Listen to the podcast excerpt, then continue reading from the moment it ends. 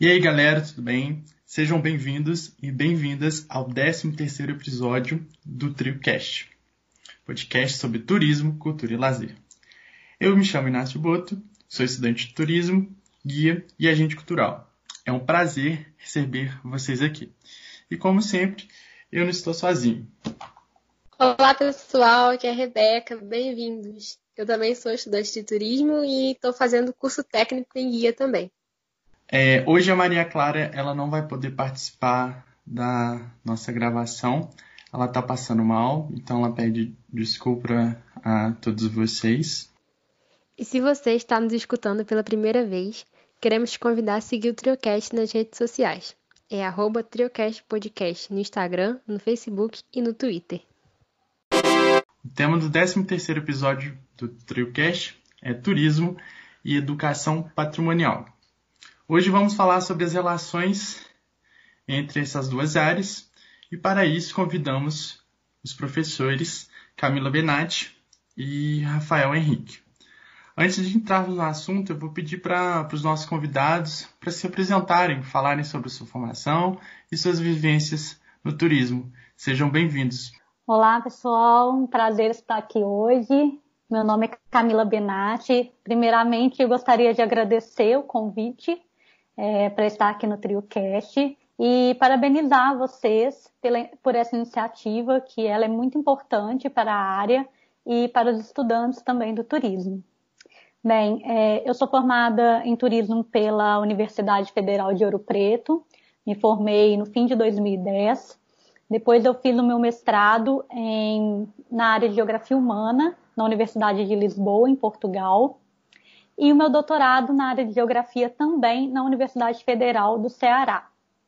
Eu, minha pesquisa durante a pós-graduação foi direcionada para Geografia da Religião, onde eu estudei santuários marianos.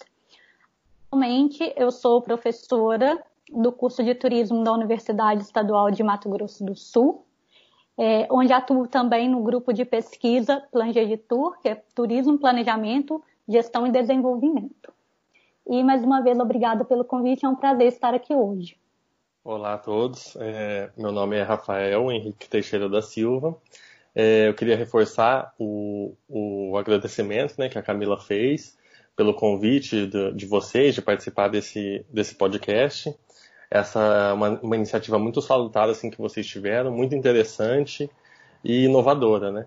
Então acredito que assim vocês estão realmente de parabéns por é, por ter pensado isso, né? Por ter elaborado e até cheguei a já ouvir alguns dos podcasts que vocês realizaram e achei muito interessante. É, bom, sobre a minha trajetória, né? Eu também fiz a minha graduação em turismo na Universidade Federal de Ouro Preto. O mestrado é, eu também realizei é, na Universidade de Lisboa, no Instituto de Geografia. E o doutorado eu fiz na, na, na Unesp de São Paulo, é, também em Geografia. E desde o princípio da, da minha trajetória acadêmica, eu sempre estudei o patrimônio, sobretudo a, a relação das pessoas com o patrimônio, né? Como que se dá essa relação, como se dão as questões de apropriação em torno do patrimônio esse sempre foi a, a, a temática central assim, de todas as pesquisas, independente das diferentes localidades é, ou formas de expressão patrimoniais que eu estudei. E atualmente eu estou realizando meu pós-doutorado na Universidade Federal de Minas Gerais, no, no programa de interdisciplinar de estudos do lazer.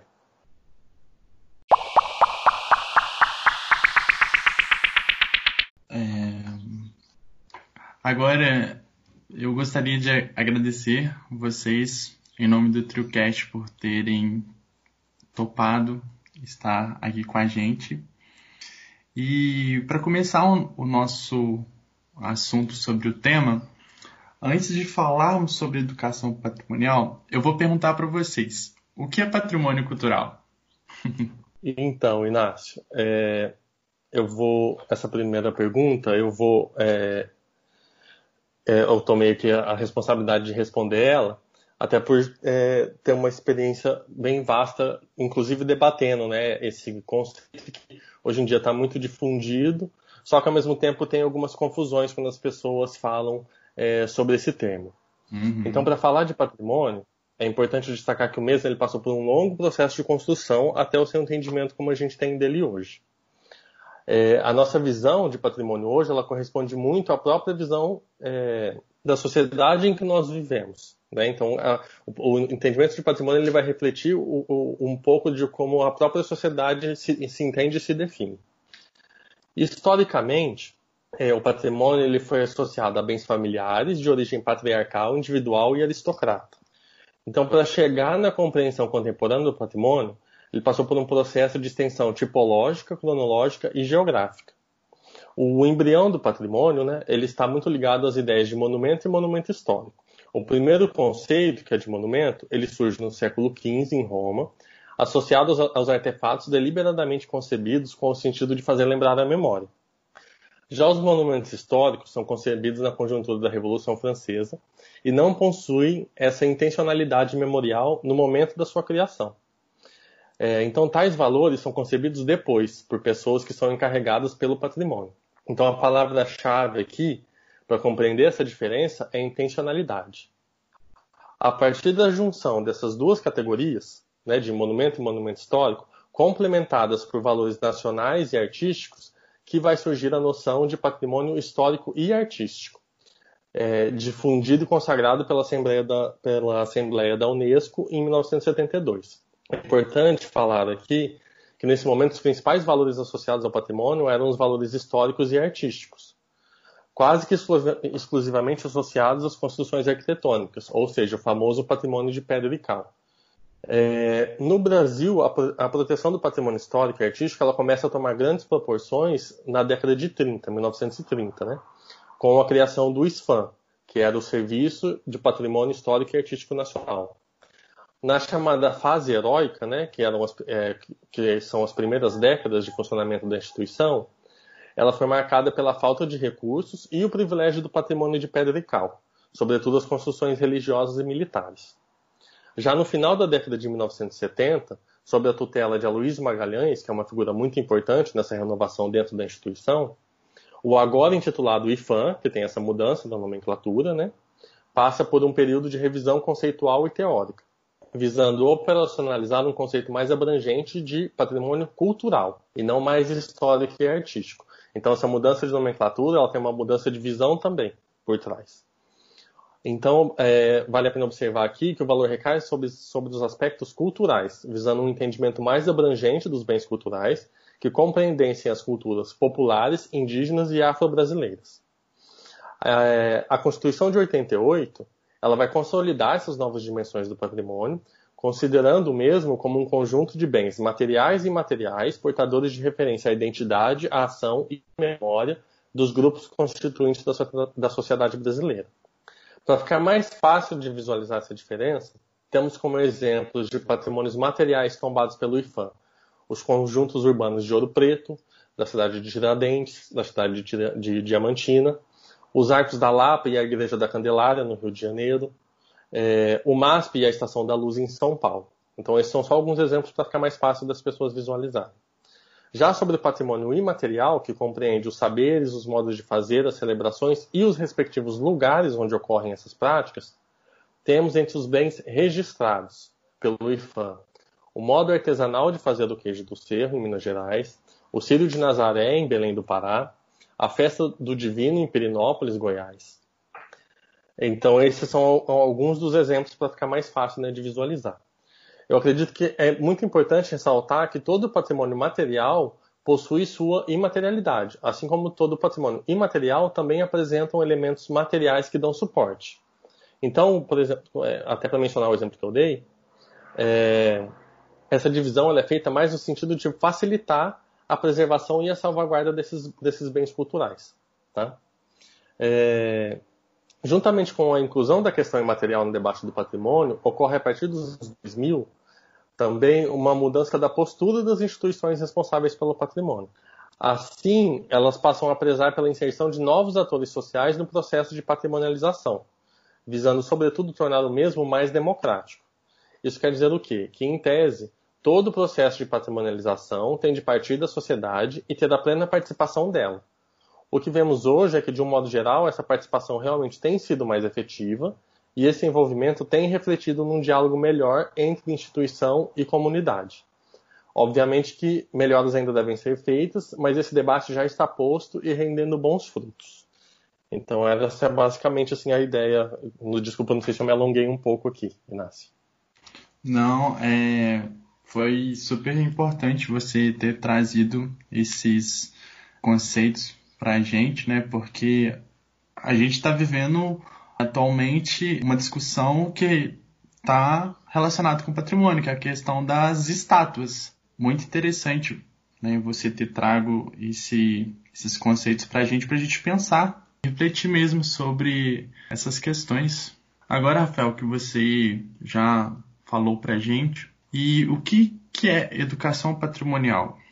Qual é a relação dela com o patrimônio? Tá, essa questão eu vou deixar para Camila responder. Uhum. Bem, é... novamente boa tarde, né? Para definirmos né, o que é educação patrimonial, o que vem a ser educação patrimonial, é importante mencionar que foi dentro desse movimento de renovação das instituições, que o Rafael mesmo falou anteriormente, que a educação patrimonial ela começa a ganhar um maior destaque ao estimular e qualificar a participação da sociedade na preservação do patrimônio. É importante é, ressaltar que a educação patrimonial ela já estava de alguma forma prevista no anteprojeto do SPAM de Mário de Andrade. É, né, só para esclarecer novamente, o SPAM foi o Serviço de Patrimônio Histórico e Artístico Nacional que o Rafael mencionou também anteriormente. Dentre as principais preocupações de Mário de Andrade relacionadas ao patrimônio, podemos mencionar a função social do IFAM, a coletivização do saber, a fruição estética do patrimônio e, principalmente, a questão educacional.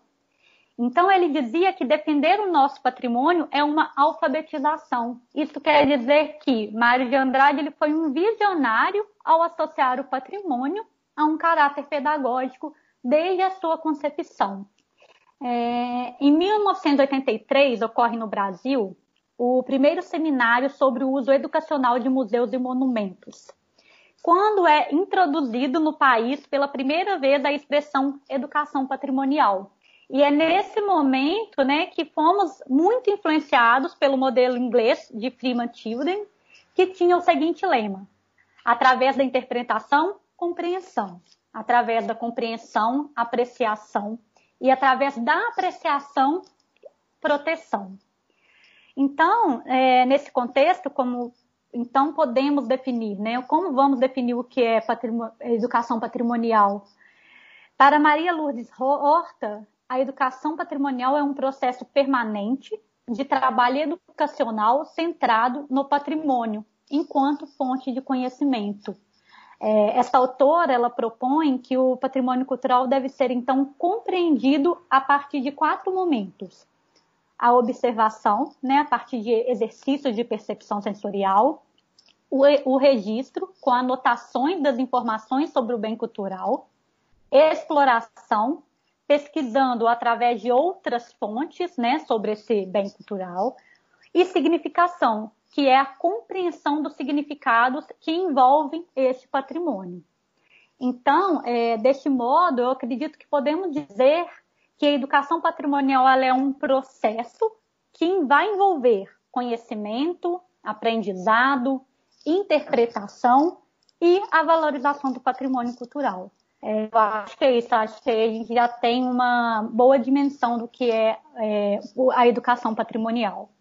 E onde que são desenvolvidas as atividades de educação patrimonial, já que elas envolvem esse processo de conhecimento, aprendizado, interpretação e valorização? Quais são os espaços? Então, é, olha só, Inácio e Rebeca. As pessoas elas podem pensar no primeiro momento que a educação patrimonial teria o um museu como um lugar de excelência. Porém, essa metodologia ou campo de trabalho, né, se utiliza essas duas nomenclaturas, ela pode ser aplicada em qualquer bem patrimonial e em qualquer contexto educativo. Tá? Como essas ações educativas destinam-se a diferentes públicos e trabalham para fortalecer a identidade e a cidadania, elas também podem ser trabalhadas em diversos contextos, buscando sempre restabelecer o vínculo entre educação e cultura. Nesse sentido, então, um grande desafio é a inclusão do patrimônio cultural no currículo escolar, por exemplo, seguindo os mesmos passos que vem ocorrendo com o tema ambiental. É, inclusive, isso de alguma forma já vem sendo cobrado dos alunos, pois tem sido recorrente nos últimos anos perguntas sobre o tema do patrimônio no Enem. É, já no âmbito nacional, em 2009, foi criado pelo IFAM o programa Casas do Patrimônio, que transformou as sedes estaduais e escritórios técnicos de diversas cidades, é, de diversas cidades do Brasil em centros de referência do patrimônio cultural. As casas do patrimônio elas têm como objetivo primordial aproximar o IFAM e a Política Nacional de Preservação da população e dos gestores públicos locais, para estimular o diálogo, a troca de informações, a articulação de ações e o compromisso coletivo com a preservação. Essa ação ela visa também ampliar o atendimento à população e demonstrar quais são os instrumentos de preservação utilizados pelo IFAM, que muitas vezes as pessoas não têm é, um conhecimento muito aprofundado sobre essas questões. Né? Hoje o IFAM ele conta com 17 casas do patrimônio espalhadas por todo o Brasil, disponibilizando arquivos, dados e bibliotecas especializadas que auxiliam na difusão do conhecimento sobre o patrimônio.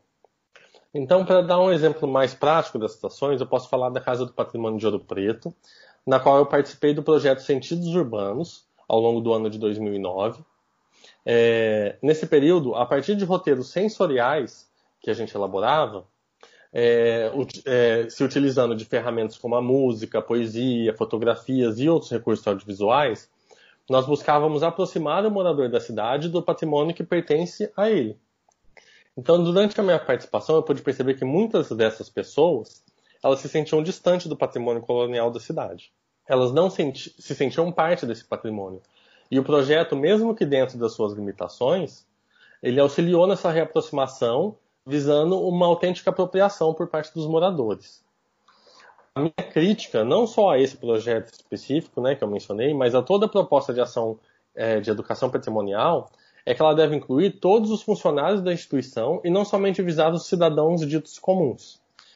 É, então, desde o diretor da instituição até o pessoal da segurança, todo mundo deve estar incluso na educação patrimonial, é, de modo dialógico, sem hierarquias e sem nenhum tipo de restrição. Por mais que diretores, funcionários e técnicos trabalhem com o patrimônio há anos, todos nós carregamos nossos, nossos preconceitos, nossas limitações é, então, as ações que, que envolvem né, sociedade civil, ações que envolvessem né, sociedade civil e todas as pessoas que trabalham com o patrimônio, seria um grande passo para realmente qualificar a preservação do patrimônio e fomentar um protagonismo da comunidade local. Aí um exemplo, é, é, um ótimo exemplo né, que a gente tem nesse sentido, aí na, na cidade de Juiz de Fora, né, que vocês estão no momento, é, é o Museu Ferroviário a partir de um projeto de extensão, né, elaborado por mim, pela Camila e pelo Luiz Priamo, que é o diretor do museu, desde 2018 são realizadas ações educativas no Museu Ferroviário, com o intuito de reaproximar as pessoas desse importante patrimônio e fortalecer o sentimento de, de pertencimento dos moradores da cidade. Ou seja, busca criar um espaço que provoque e desperte novas atitudes e valores a respeito das transformações culturais, sociais e econômicas associadas à ferrovia mesmo agora que eu estou mais afastado do projeto, né, até pela distância física é, e pela pandemia, vejo que a grande contribuição dele é incluir todos os funcionários do museu e os bolsistas da UFJF, de modo democrático. Então, desde o próprio Luiz, que é o diretor do museu, passando pela Denise, o Marco, e entre todos os integrantes do projeto, existe uma dinâmica muito legal, onde todos contribuem, trazem seus conhecimentos e experiências, tornando as ações mais interessantes e dinâmicas. Ainda em Juiz de Fora, né, outros museus também realizam essas ações educativas bem interessantes, que eu, que eu recomendo para quem não conhece se inteirar mais de, é, de, quais são essas ações, de como que é feito, da metodologia por trás. É, sobretudo no Museu Mariano Procópio, no Museu de Arte Murilo Mendes e no Memorial Presidente Tamar Franco. Mas eu quero frisar que, independente do local é, que ocorra, o que a gente deve lembrar é que não se deve divorciar cultura e educação. Qualquer espaço cultural, patrimonial ou educativo é um espaço em potencial para o desenvolvimento da educação patrimonial. Com esse pensamento, a gente pode ajudar a construir conjuntamente olhares convergentes de reconhecimento, integração e valorização de uma cultura que pertence à comunidade. Muitas vezes a principal barreira com relação ao patrimônio é trazer as pessoas para dentro dos prédios tombados. Essa barreira simbólica ainda é muito grande e muitas pessoas não sentem pertencer a esses lugares. E normalmente quem espanta as pessoas dos museus e prédios históricos são os próprios seguranças que acreditam estar fazendo o seu trabalho. Mas se não tem uso, não tem função. Esse é o ponto central do patrimônio. Por isso eu defendo que a educação patrimonial deve incluir todas as pessoas envolvidas nesse processo. Tá? É, acho, acho que o que eu tinha para falar era mais ou menos isso mesmo. Uhum. É muito importante é, a gente, né, valorizar a, a nossa história, né, os, os, lugares de memória para reconstruir e ressignificar né, o patrimônio, a cidade e até mesmo o país. Né? A educação patrimonial aliada ao turismo, ela pode contribuir para uma aproximação entre turista e morador e o morador e a cidade? Bem, eu vou responder essa pergunta. É, eu acredito que sim, né? Como enfatiza a autora Maria de Lourdes Horta, a educação patrimonial está diretamente ligada à construção e afirmação da cidadania. Então, nesse sentido, a educação patrimonial ligada ao turismo deve envolver o turista e o residente local, enquanto indivíduos ativos nesse processo de gestão e preservação do patrimônio cultural. E como isso pode ser motivado? Através de uma gestão participativa e integral. Né? A gente pode tomar como exemplo a Fundação Casa Grande, o Memorial do Homem Cariri, que fica localizado em Nova Olinda, no Ceará. É, essa fundação ela foi criada em 1992 com o objetivo de promover a inserção da população local em projetos sociais e atividades desenvolvidas por ela. Tem, ela também tem como missão a formação cultural de jovens e crianças da região, com a finalidade de levar uma educação contextualizada ao mundo do sertão, proporcionando o empoderamento da cultura e da cidadania. É muito interessante porque a metodologia de trabalho dessa organização visa a sensibilização dos sentidos, né? O ver, o ouvir, o fazer, o conviver, né, da população, proporcionando acesso a um conteúdo de qualidade e aí, esse conteúdo de qualidade, eles desenvolvem por meio de quatro programas, que é um programa de memória, um de artes, um de comunicação e um de turismo, os quais têm o objetivo de desenvolver atividades interdisciplinares. Né? Então, lá temos crianças, jovens e adultos, porque os pais dessas crianças também estão envolvidos, tá? De maneira ativa dentro desses quatro programas que são impulsionados pela educação patrimonial.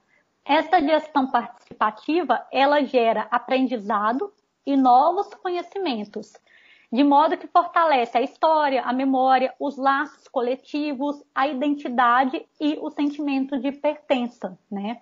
É, nesse, no programa de, de turismo dessa organização, eles trabalham o que eles chamam de turismo de conteúdo. É que é onde os visitantes têm acesso à sala de ar, rádio e TV, à biblioteca, ao acervo arqueológico. Muito, e isso está muito ligado ao que denominamos hoje como turismo criativo e turismo de experiência. Né?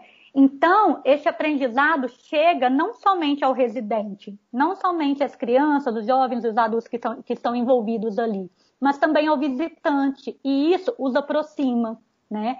Ao mesmo tempo que a população local cria laços afetivos e de pertencimento com o local. Desse modo, então, eu acho que a gente pode dizer, né, a partir desse exemplo, né, que é um caso e um case de sucesso, podemos dizer, né, que a relação entre educação patrimonial e o turismo, eles vão estimular o diálogo entre os moradores locais, entre os agentes responsáveis e os visitantes, né, além de gerar informação, participação e formação. Então, nesse sentido, eu acredito que sim, eu acredito que a educação patrimonial aliada ao turismo ela pode contribuir nessa, nessa aproximação entre turismo e morador local e com o morador com a cidade. Bem, acho que é isso. E ainda sobre isso que vocês estão falando, qual é o papel da mediação na educação patrimonial? E qual é a sua importância no, no incentivo à interpretação individual do patrimônio? É, bom, veja bem, Rebeca. O primeiro passo aqui é compreender que a mediação ela visa conceder acesso a obras, saberes e patrimônios e a situação consiste basicamente em construir uma interface entre dois universos estranhos um ao outro. Então, a finalidade desejada é que ocorra uma efetiva apropriação dos bens culturais e artísticos por parte dessas pessoas. Tá? A mediação ela tem sua origem no pensamento que as obras de arte e o patrimônio cultural devem possuir é, livre acesso a todos os públicos. Assim, as dificuldades que algumas pessoas podem encontrar ao acessar os espaços patrimoniais, como as barreiras tanto econômicas quanto sociais e culturais, visam ser amenizadas e superadas através exatamente da mediação. Assim, o processo de mediação ele busca permitir que os visitantes tenham um aprendizado mais aprofundado dos bens expostos, por meio de, do desenvolvimento de uma consciência crítica a respeito de sua própria realidade. Tá? E nesse processo, o mediador ele tem um papel fundamental, pois é ele que, pois ele é um intermediário, né? Ele é um contextualizador. E a sua função não é meramente de repassar informações, tá? mas sim de incitar o pensamento reflexivo é, daquela pessoa que está ali visitando aquele espaço. É, então, o papel do mediador é extremamente importante na interpretação, é, na interpretação individual do patrimônio. É, um passeio no museu, por mais que possa parecer uma visita desinteressada, pode auxiliar na ampliação da capacidade de observação das pessoas, assim como do entendimento de questões sociais do seu próprio cotidiano. A mediação ela vai enriquecer essa troca entre instituição e visitante, ajudando a compreender preconceitos e estereótipos.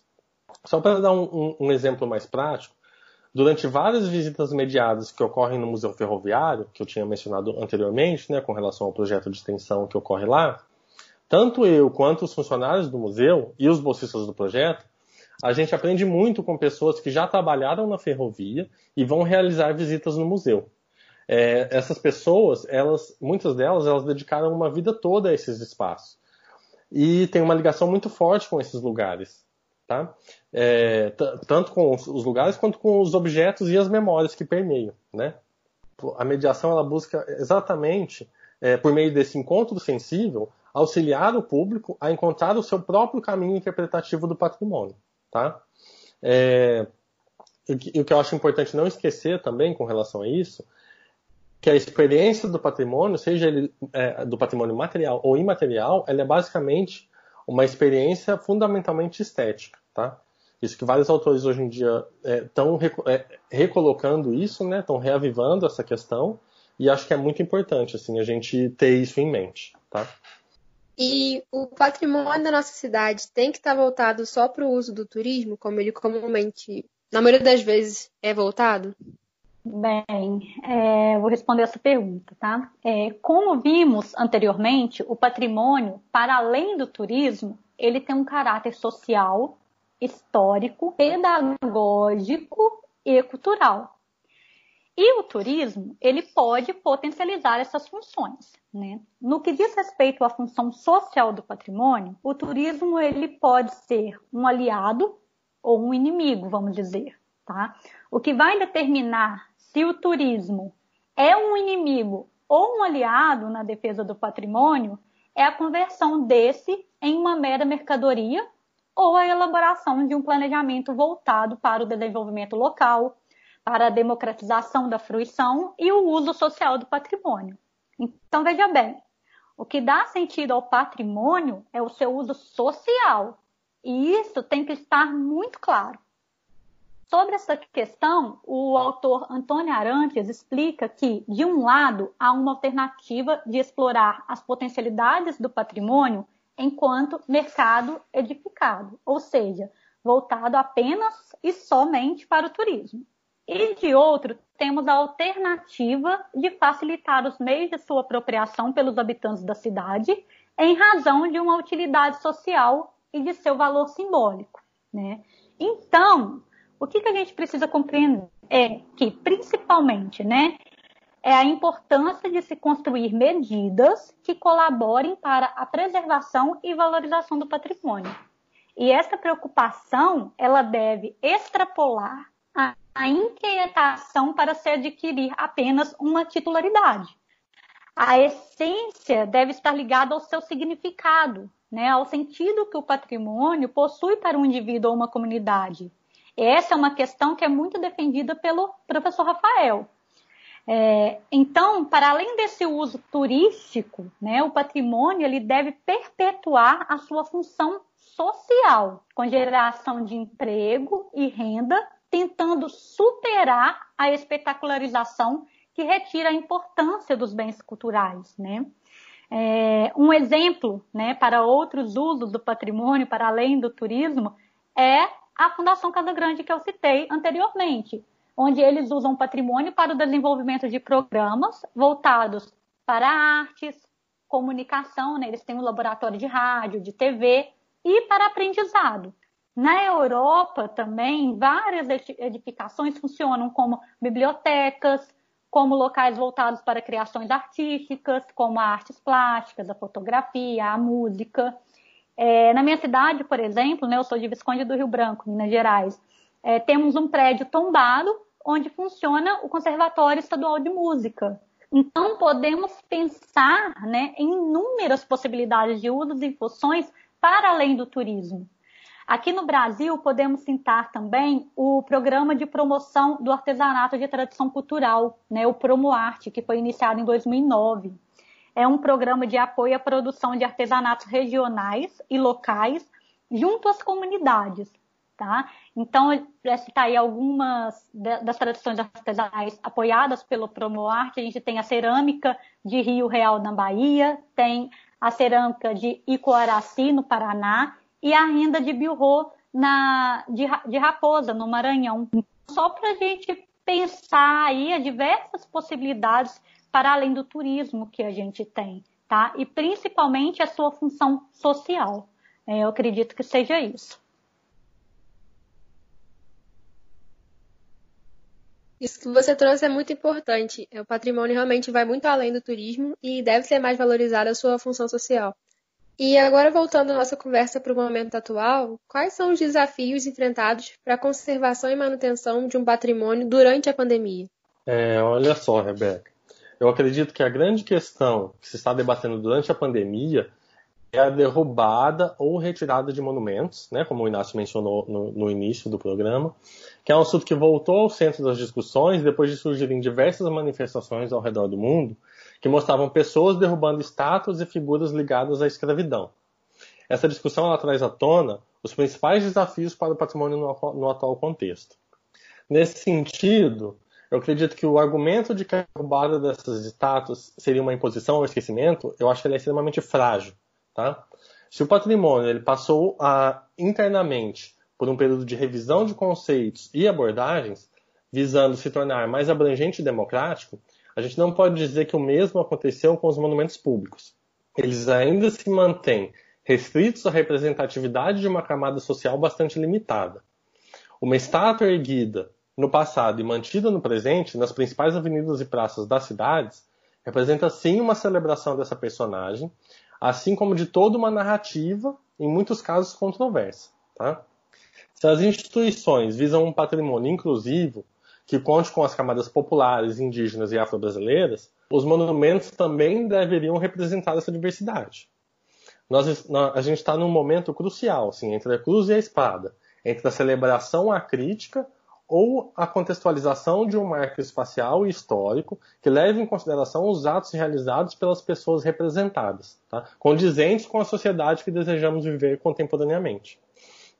Então eu não me coloco a favor da retirada indiscriminada de toda e qualquer estátua que possa incomodar uma pessoa ou um grupo específico. Até porque se a gente for olhar as figuras do passado com uma lupa, não restará um monumento de pé. Tá? Como diz o Mário Chagas, né, que é um, antropólogo que trabalha com patrimônio já há muitos anos, é, há uma gota de sangue em cada museu. E por, por conseguinte, uma, há uma gota de sangue em cada patrimônio. Porém, quando, quando identificado que as figuras representadas é, nesses monumentos, né? Possuem, possuem um papel crucial na escravidão, por exemplo, essas, essas estátuas elas podem ser ressignificadas, realocadas ou até, em último caso, destruídas. Mas eu acredito que seria é, é importante ter um processo de reflexão séria a respeito delas. Eu não acredito que o melhor caminho seja simplesmente deixá-las expostas, vangloriando valores e atitudes repreensíveis. Mas será que a mera destruição das estátuas é o suficiente para que ocorra uma revisão das atitudes dessas pessoas e, sobretudo, da sociedade que elas estavam inseridas? Essa que acho que, que acredito que essa que seja a grande questão a ser respondida, tá? É, por último, eu também não, não poderia deixar de mencionar um, um, grande descaso que vem ocorrendo com uma parcela do patrimônio nacional no, no, nos últimos anos. Sobretudo os que arderam em chamas, né? Então a gente tem, é, só para citar alguns casos, né, o Memorial da América Latina em 2013, o Museu da Língua Portuguesa em 2015, o Museu Nacional vinculado ao FRJ em 2018 e agora, recentemente, né, o Museu é, de História Natural da UFMG há duas semanas. Esses são apenas alguns dos exemplos do grande acervo museológico perdido. Então, ao enumerar esses casos, fica evidente que tem um descaso muito grande do Estado nos últimos anos com a preservação do patrimônio. E com o agravamento dessa pandemia, essa tendência tende a se acentuar cada vez mais, principalmente se não houver uma cobrança forte por parte da população. Esses questionamentos que você trouxe são muito importantes e precisam ser pensados e discutidos com maior frequência. E como que está sendo a ressignificação do patrimônio durante essa situação que a gente está vivendo? E como que a tecnologia e os ambientes virtuais estão auxiliando nesses novos usos? É, só só para complementar né, o que eu havia falado antes, e aí depois eu deixo a Camila responder a segunda parte da pergunta, é, talvez o nosso grande problema hoje é que nós não estamos acostumados a abordar de forma crítica os acontecimentos históricos do nosso país. A gente acaba passando por cima de momentos cruciais na formação da sociedade do território brasileiro, tratando é, com superficialidade é, a escravidão, diversas revoltas populares, a própria ditadura militar, os sucessivos golpes de 37, 64 e 2016. Tá? Então, é, quem estuda o patrimônio já está acostumado a essa constante ressignificação do seu entendimento e do, e do que é representado por ele. Ao contrário do que alguns podem pensar, o patrimônio é algo vivo, ele não é inerte. Tá? Como afirma o Piano Menezes, é uma grande referência da área, o patrimônio ele é a produção do passado no presente. Ele é uma mistura viva das temporalidades no momento que estamos vivendo. Tá? Então, essa ressignificação constante não leva ao fim do patrimônio. Na verdade, pelo contrário, como foi falado até aqui, esses movimentos acabam por deixar o patrimônio mais abrangente, democrático e analítico. Tá? Agora, a segunda parte da pergunta deixo para a professora Camila. Bem, é, respondendo, né, referente às tecnologias de ambientes virtuais, neste momento de pandemia, podemos citar algumas ações viabilizadas por meio da tecnologia e os ambientes virtuais, né? É, nesse quesito, acredito que a ação mais presente atualmente seria as visitas virtuais aos museus. É, vários museus passaram a promover e disponibilizar visitas aos seus acervos na internet, como, por exemplo, o Museu do Louvre, o Museu da Memória Republicana do Maranhão, o Museu de Arte de São Paulo, né, o MASP, o Museu de Inhotim, em Brumadinho. E para além dessas visitas né, virtuais, podemos mencionar o acesso ao conhecimento e a aprendizagem proporcionados através dos mecanismos digitais. Né? Estamos vendo uma difusão das lives em mídias sociais e de cursos e eventos científicos sendo oferecidos online e, em sua maioria, gratuitos. Então, muitas dessas ações estão, estão trazendo o patrimônio cultural como uma de suas principais pautas de discussões, e isso é muito importante. É, eu acredito que, desta maneira, a questão patrimonial pode se revertir de duas de suas principais funções, a social e a pedagógica, possibilitando a sua apropriação de maneira mais democrática, né, e motivando a educação e o aprendizado. Então, ao meu ver, as tecnologias e os ambientes virtuais estão auxiliando nesse sentido. Acho que é isso. Quero agradecer a vocês é, por esclarecer essas questões para a gente e também por trazerem alguns questionamentos tão importantes. E agora a gente vai passar para o momento de dicas do nosso do Triocast. E então quero pedir para vocês, como nossos convidados, para poder falarem quais dicas vocês trouxeram para compartilhar com a gente hoje.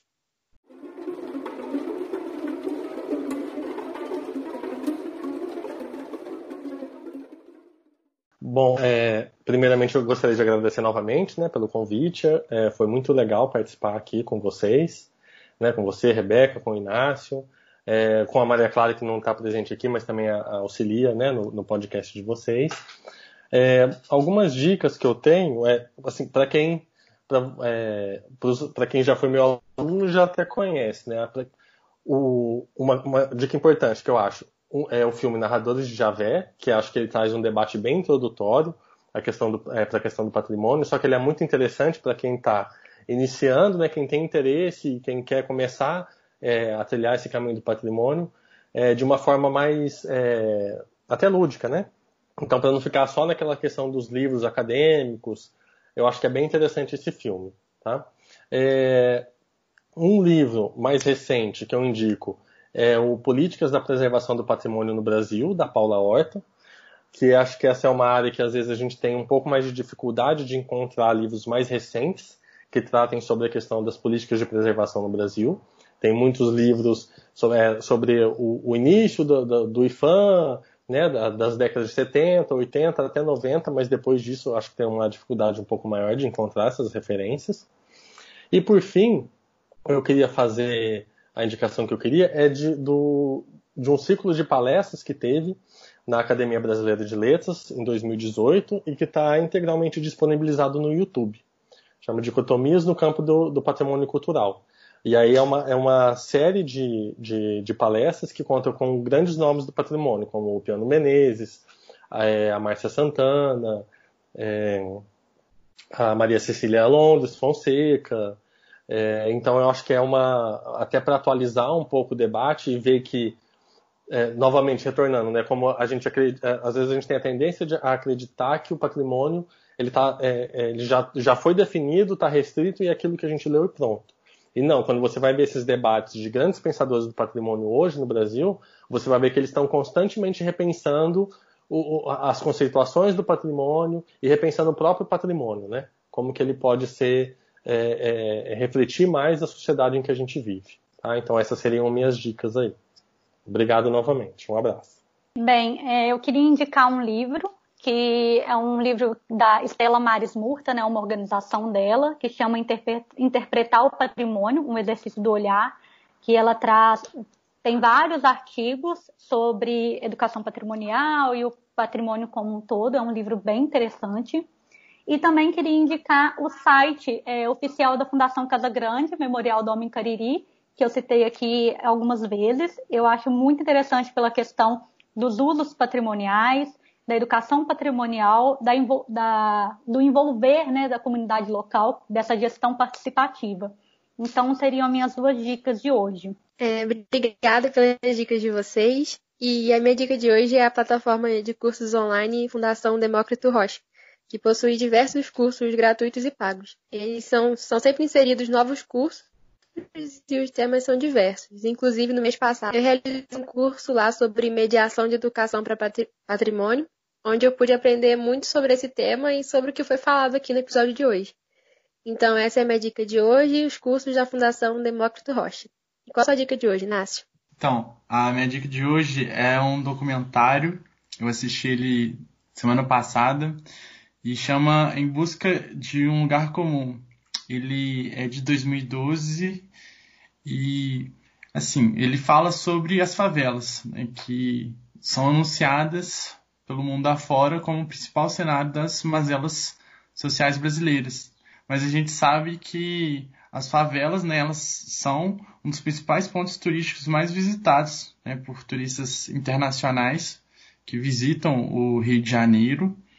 Né, e com isso, as pessoas que trabalham com o turismo nas favelas, os guias e até os próprios moradores, eles né, produzem não só uma remodelação dos roteiros tradicionais, mas uma mudança nas memórias que os estrangeiros guardam da, da própria cidade, porque é, ao longo do documentário várias notícias sobre ações policiais, tráfico de drogas, mortes são apresentadas para quem está assistindo e os moradores, os guias, enfim, quando mostram que a realidade da favela ela é dura, mas também não é só o que se mostra na, na televisão. Então, esses passeios que são feitos, na, sobretudo na favela da Rocinha, né, eles são muito disputados. Também o documentário apresenta né, o mercado turístico que está por trás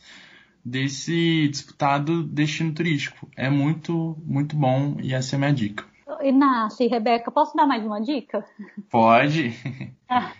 É que eu me lembrei aqui, eu estava falando sobre o site da Fundação Casa Grande, tem um TED também, que é com, com o fundador da, da fundação, que é bem interessante.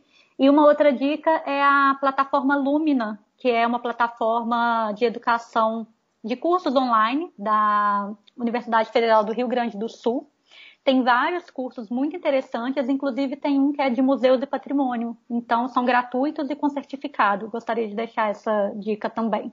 E mais uma vez, né, é, agradecer muito pelo convite. É, foi um prazer estar aqui com vocês e mais uma vez parabéns pelo TrioCast. É, Camila Rafael, foi muito bom ter vocês aqui com a gente. É, falar sobre patrimônio e educação é resistir, né? Uma forma de resistir, é lutar contra as ações que estão sendo desenvolvidas no atual governo, né? Pondo em risco bens é, históricos e culturais do, do Brasil. A gente vê que essas mudanças são para ceder mesmo à pressão do, do mercado, né? A gente, ao longo dos últimos meses, tem acompanhado as mudanças que têm ocorrido no, no próprio IFAM, né, com a nomeação de pessoas não capacitadas. Né, a gente viu o que aconteceu com os museus. E semana passada teve a própria Cinemateca, né, que ficou sem luz, pondo, pôs em risco né, o maior acervo audiovisual da América do Sul. Isso é só a pontinha do, do iceberg, né? Então espero para quem estiver escutando e quem tiver interesse nesse debate, né, se aprofundar, ler notícias, é, ir no site do IFAM, que lá tem várias cartilhas é, sobre patrimônio, sobre educação patrimonial. E, mais uma vez, eu agradeço a, a vocês. E antes de encerrar o nosso programa, deixa o contato de vocês aí para o pessoal. Para quem quiser entrar em contato comigo, pode ser pelo meu e-mail, que é rafahts.hotmail.com. Para entrar em contato comigo, vocês podem mandar um e-mail para camila.benat.uems.br ou pelo Instagram, que é arroba Camila Brito Benatti.